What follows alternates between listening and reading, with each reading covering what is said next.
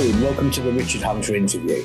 As ever, this is a place where I'll be discussing matters of interest with a whole range of investment experts. In this episode, I'm pleased to be joined by Peter Saacke, manager of the Artemis Smart GARP Global Equity Fund. Peter has managed Artemis's global growth strategy and an institutional global fund since January 2004. He has also co-managed the European growth strategy since 2002 and the global emerging market strategy since its launch in April 2015. He joined Artemis in December 2002 from Merrill Lynch, where he worked as an equity strategist from 1999. Peter holds a BA in mathematics and philosophy from the University of Oxford, an MA in economics from Freiburg University, and a PhD in economics from Hamburg University. He is a CFA charter holder, a partner in Artemis, and a member of the executive committee. So, firstly, a very warm welcome to you, Peter, and thank you for sparing us some of your time. Thank you, Richard. If we could perhaps start at the beginning, could you talk us through the objectives and the strategy of the Artemis Smart GARP Global Equity Fund and indeed remind us of the meaning of Smart GARP? Absolutely. Well, the fund's objective is quite simply to grow shareholders' capital and income over the medium to long term by investing in global equities. But uh, what's perhaps different for us is that we in searching for these uh, opportunities to grow the capital, we cast the net out uh, very wide, choosing from an investable universe of about 7,000 companies from about 50 countries, whether it be developed markets, uh, emerging economies, or even frontier markets. Any sector of the stock market is fair game. And of course, we also choose from the entire market cap spectrum large caps, mid caps, and small caps. And in terms of the meaning of, of smart GARP? Yes. Well, if you start with such a huge investable universe like, like we do, you have to use something to narrow the field down so that with our limited attention, uh, we have time to investigate uh, those cases where there appears to be evidence that share prices and fundamentals have diverged. And that's basically where, where SmartGARP comes in. It's a quantitative stock screening tool that has evolved over the last 20 plus years and, and it pulls in more than 100 data points for all the companies in the universe and highlights those companies where there appears to be a disconnect between share prices and fundamentals. And then our job as the fund managers is then to go out and do a bit of due diligence to verify that there's a real life investment story behind the seemingly attractive investment opportunity. So the key advantages, in my opinion, of using SmartGARP to cover this big universe is that it's disciplined and uh, unemotional, that it provides very timely signals, and also that it sort of constantly checks whether the reasons for which we've made our existing investments are still holding true today. Yes, and uh, absolutely. And, and the GARP part therefore stands for this sort of growth at, at a reasonable price. Absolutely. Yeah. So SmartGARP technically is, a, is an acronym it's sentiment, momentum, analyst revisions, accruals, top down, growth at a re- reasonable price. These basically these are seven of the eight factors that feature in SmartGARP today. The eighth one is explicit ESG factor that we couldn't quite squeeze into this acronym as we have it today. Understood. So, so what are the current geographical and sector weightings of the fund? Well, today the fund is very heavily underweight US equities and very heavily with very heavy offsetting overweights in Europe and emerging markets. The reasons for this is not so much my personal view of the relative merits of the US economy versus Europe, but rather it goes back to SmartGARP again. The way we decide on our regional allocations is that we compare the proportion of SmartGARP's best ideas within a certain region with the weight of that region in, in our global benchmark. So for instance, at the moment, North American equities make up about 64% of the MSCI All Country World Index, our benchmark, yet they only make up about 20% of SmartGARP's best ideas. And that's why we're underweight there. And of course, conversely, by contrast, uh, in Europe and in, uh, in, emerging markets especially, these markets are overrepresented among, uh, among SmartGARP's best ideas. I'd like to once stress one point here, which goes a bit back to what you were saying at the beginning. I've been managing this fund since the beginning of 2004, and I've been doing this asset allocation like this ever since then. And in all these years, the proportion of best ideas that SmartGARP has found in the US has never been as low as it is today. And I find that quite fascinating. And would be tempting to think that the only reason SmartGARP doesn't like the US is because the valuations are rich. But that's not actually true. I mean, it is true that these valuations are quite stretched there. But, you know, it's still possible to find reasonably valued companies in the US. And in fact, there are plenty of companies in the US that are fully valued, but are justifying their, their full valuations.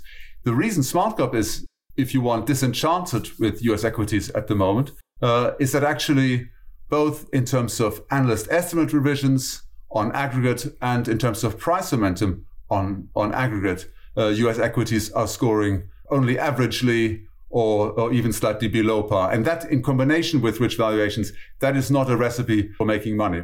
Again, to stress that there are some companies that have got strong earnings momentum and strong price momentum, but they tend to be in the mega cap and the high growth space. But what SmartGARP is picking up is that if you look over the, the wide universe of uh, US equities that we are screening, today we're actually finding relatively few ideas. Sure. And in terms of actual sector breakdowns, how does that fall into place? At the moment, we are overweight financials and especially banks and, and insurance companies. And the other material overweights we have are in energy and in basic materials. And again, it's tempting to say, oh, maybe we are just buying these because they're, they're cheap.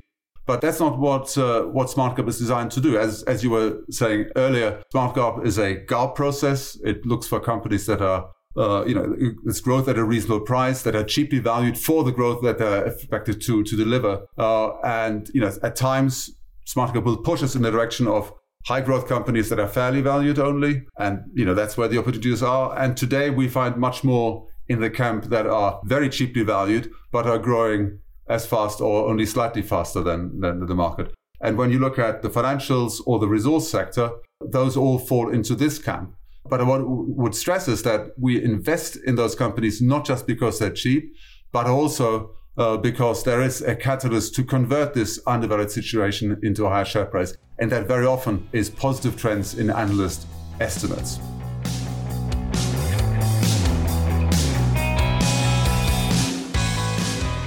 Okay, so you very clearly and concisely described the kind of things that you're looking out for uh, in specific stocks going through the smart GARP kind of filter. I wonder, is dividend or dividend yield something that comes into your calculations or, or is it pretty much growth focused?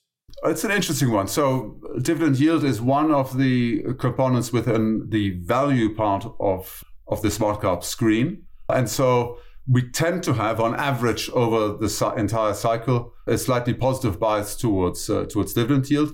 At the moment, uh, the dividend yield uh, is at its highest it's uh, it's ever been since in the almost 18 years that I've been managing the fund. But that's just a reflection of where where SmartGARP has has found the most attractive investment opportunities. So so yes, there is a decided uh, yield tilt in, in in the fund as we speak today. So to put some colour onto that, Peter, uh, could you perhaps talk us through one or two of your, your top holdings at the moment?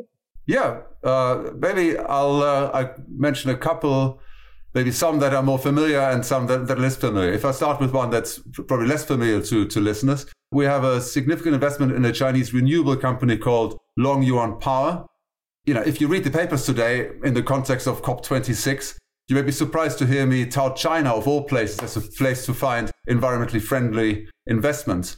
But I think this turns out to be a serious misunderstanding. And that's not just because China has officially stated that they want to be, uh, you know, net zero by 2060 and that they, have a long-term plan to, de- to decarbonize the economy. But I think more importantly, because if you are a company in that space in China, you have the benefit that you can really make very long-term plans because you don't have to worry about uh, there being a policy reversal of the type we've seen in the West and uh, especially in, in the US not so long ago. So Longyuan Power is one of the beneficiaries. It generates about 75% of its revenues from wind farms and solar is making up an increasing share of its revenues as well. I think we've all seen the latest headlines of China's continued reliance on, on coal and you know and the problems that that has caused the, the country. So it seems to me that Long Longyuan has a very long way and a very long time to grow its its top line, and we can make an investment in a company like, like this at 17 times earnings, which is a little cheaper than the market average, but not particularly richly valued. But I think that's a, that's an attractive investment opportunity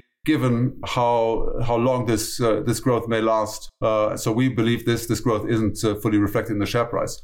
I'd say I'd mention a, also a name that's maybe much more familiar. I mean, we do also own shares in Alphabet, valued at 26 times earnings, so clearly trades at a uh, somewhat of a premium to the broader market. But in our view, you know, that is justified partly by the continued stellar growth across its many business units, but also by its outstanding cash generation. And we've just seen that the other day when, when they reported their, their, their Q results. But I thought maybe I'll, I'll finish off uh, with something much more controversial as an investment than, than these two, which is uh, a Chinese bank. So the fund owns a couple of Chinese banks. One of them is Bank of Communications. It's the sixth largest bank in China. And it's basically valued today as if it's going to go bust in the very near term future. And we're talking here about not 26 times like for Google, but 3.5 times earnings. It still sports a dividend yield, as we were talking earlier, of almost 10%. And that dividend is even forecast to grow by 5% or so in the next few years. Now, the reason it's trading on these uh, very low valuations, uh, in my opinion, is that investor sentiment has swung against it partly because of the US China tensions, geopolitical tensions. It's also true that the government holds a stake in the company and at times exerts influence on the management. And of course, there's a lot of fear. Thirdly, there's also a lot of fear about China at the moment surrounding banks' exposure to a very large real estate development company, Evergrande, which might have a big impact on, on the loan book and on non-performing loans going, going through the roof. But what I find interesting is that when you actually dig into the detail and do, do the research on the company, what you find is that this is not really showing up in the financial characteristics of the company. So they just reported very recently the latest results, and it suggested that asset quality is actually improving rather than deteriorating. And the suggestion is that uh, its return on equity, which is at the moment at about at a healthy level of about 10%, might actually rise from from here. And at that valuation point, in our opinion, the risk reward is heavily skewed uh, to to our favor.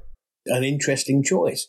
Now, obviously, the last 18 months has been somewhat extraordinary. I'm, I'm sure your smart GARP filter has really been put to the test as well. So, how have you found that the fund has performed over that uh, sort of period?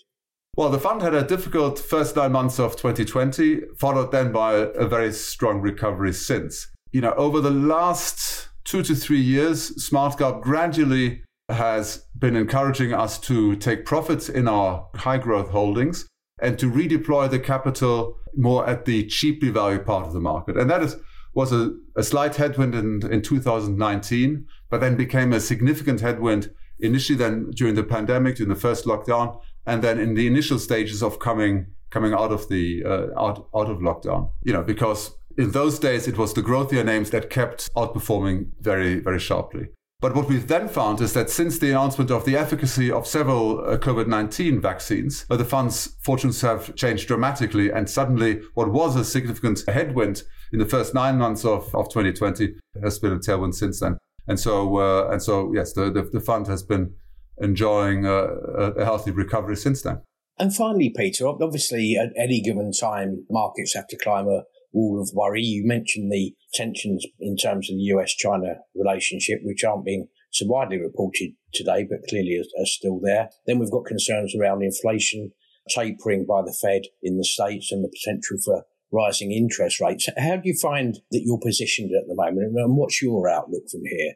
Right. I should perhaps state at the outset that I never make uh, forecasts about the direction of, of the overall market. But what I would add is that from where I'm sitting, the present investment environment does present, in spite of you know, many markets having, having made new all-time highs lately, really an unusually large number of, uh, of interesting investment opportunities. So I had it earlier, we see many of these more the, at the value end of the market especially but not exclusively in Europe and in emerging markets. I touched on banks and insurance and also energy and, and basic materials. But again, my perception is, you know, there's been a big gap that has opened up in certain segments of the market between the fundamentals, which are very resilient, and where the share prices are, are trading. And if that gap closes, there is significant alpha to be generated, whichever direction the market is going into. So at the moment, the fund on aggregate is, is very cheaply valued, but it is delivering higher growth than the market average. And in my experience, that's been a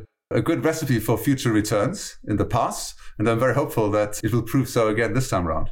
And always good to end on a positive note. Many thanks again for your time, Peter, and for those valuable insights. That's Peter Saacke, manager of the Artemis Smart Global Equity Fund. And thank you for listening. Please feel free to like and subscribe. And of course, you can find much more by the way of investment insight and ideas at ii.co.uk. I'll be back next Tuesday with another Richard Hunter interview. Bye for now.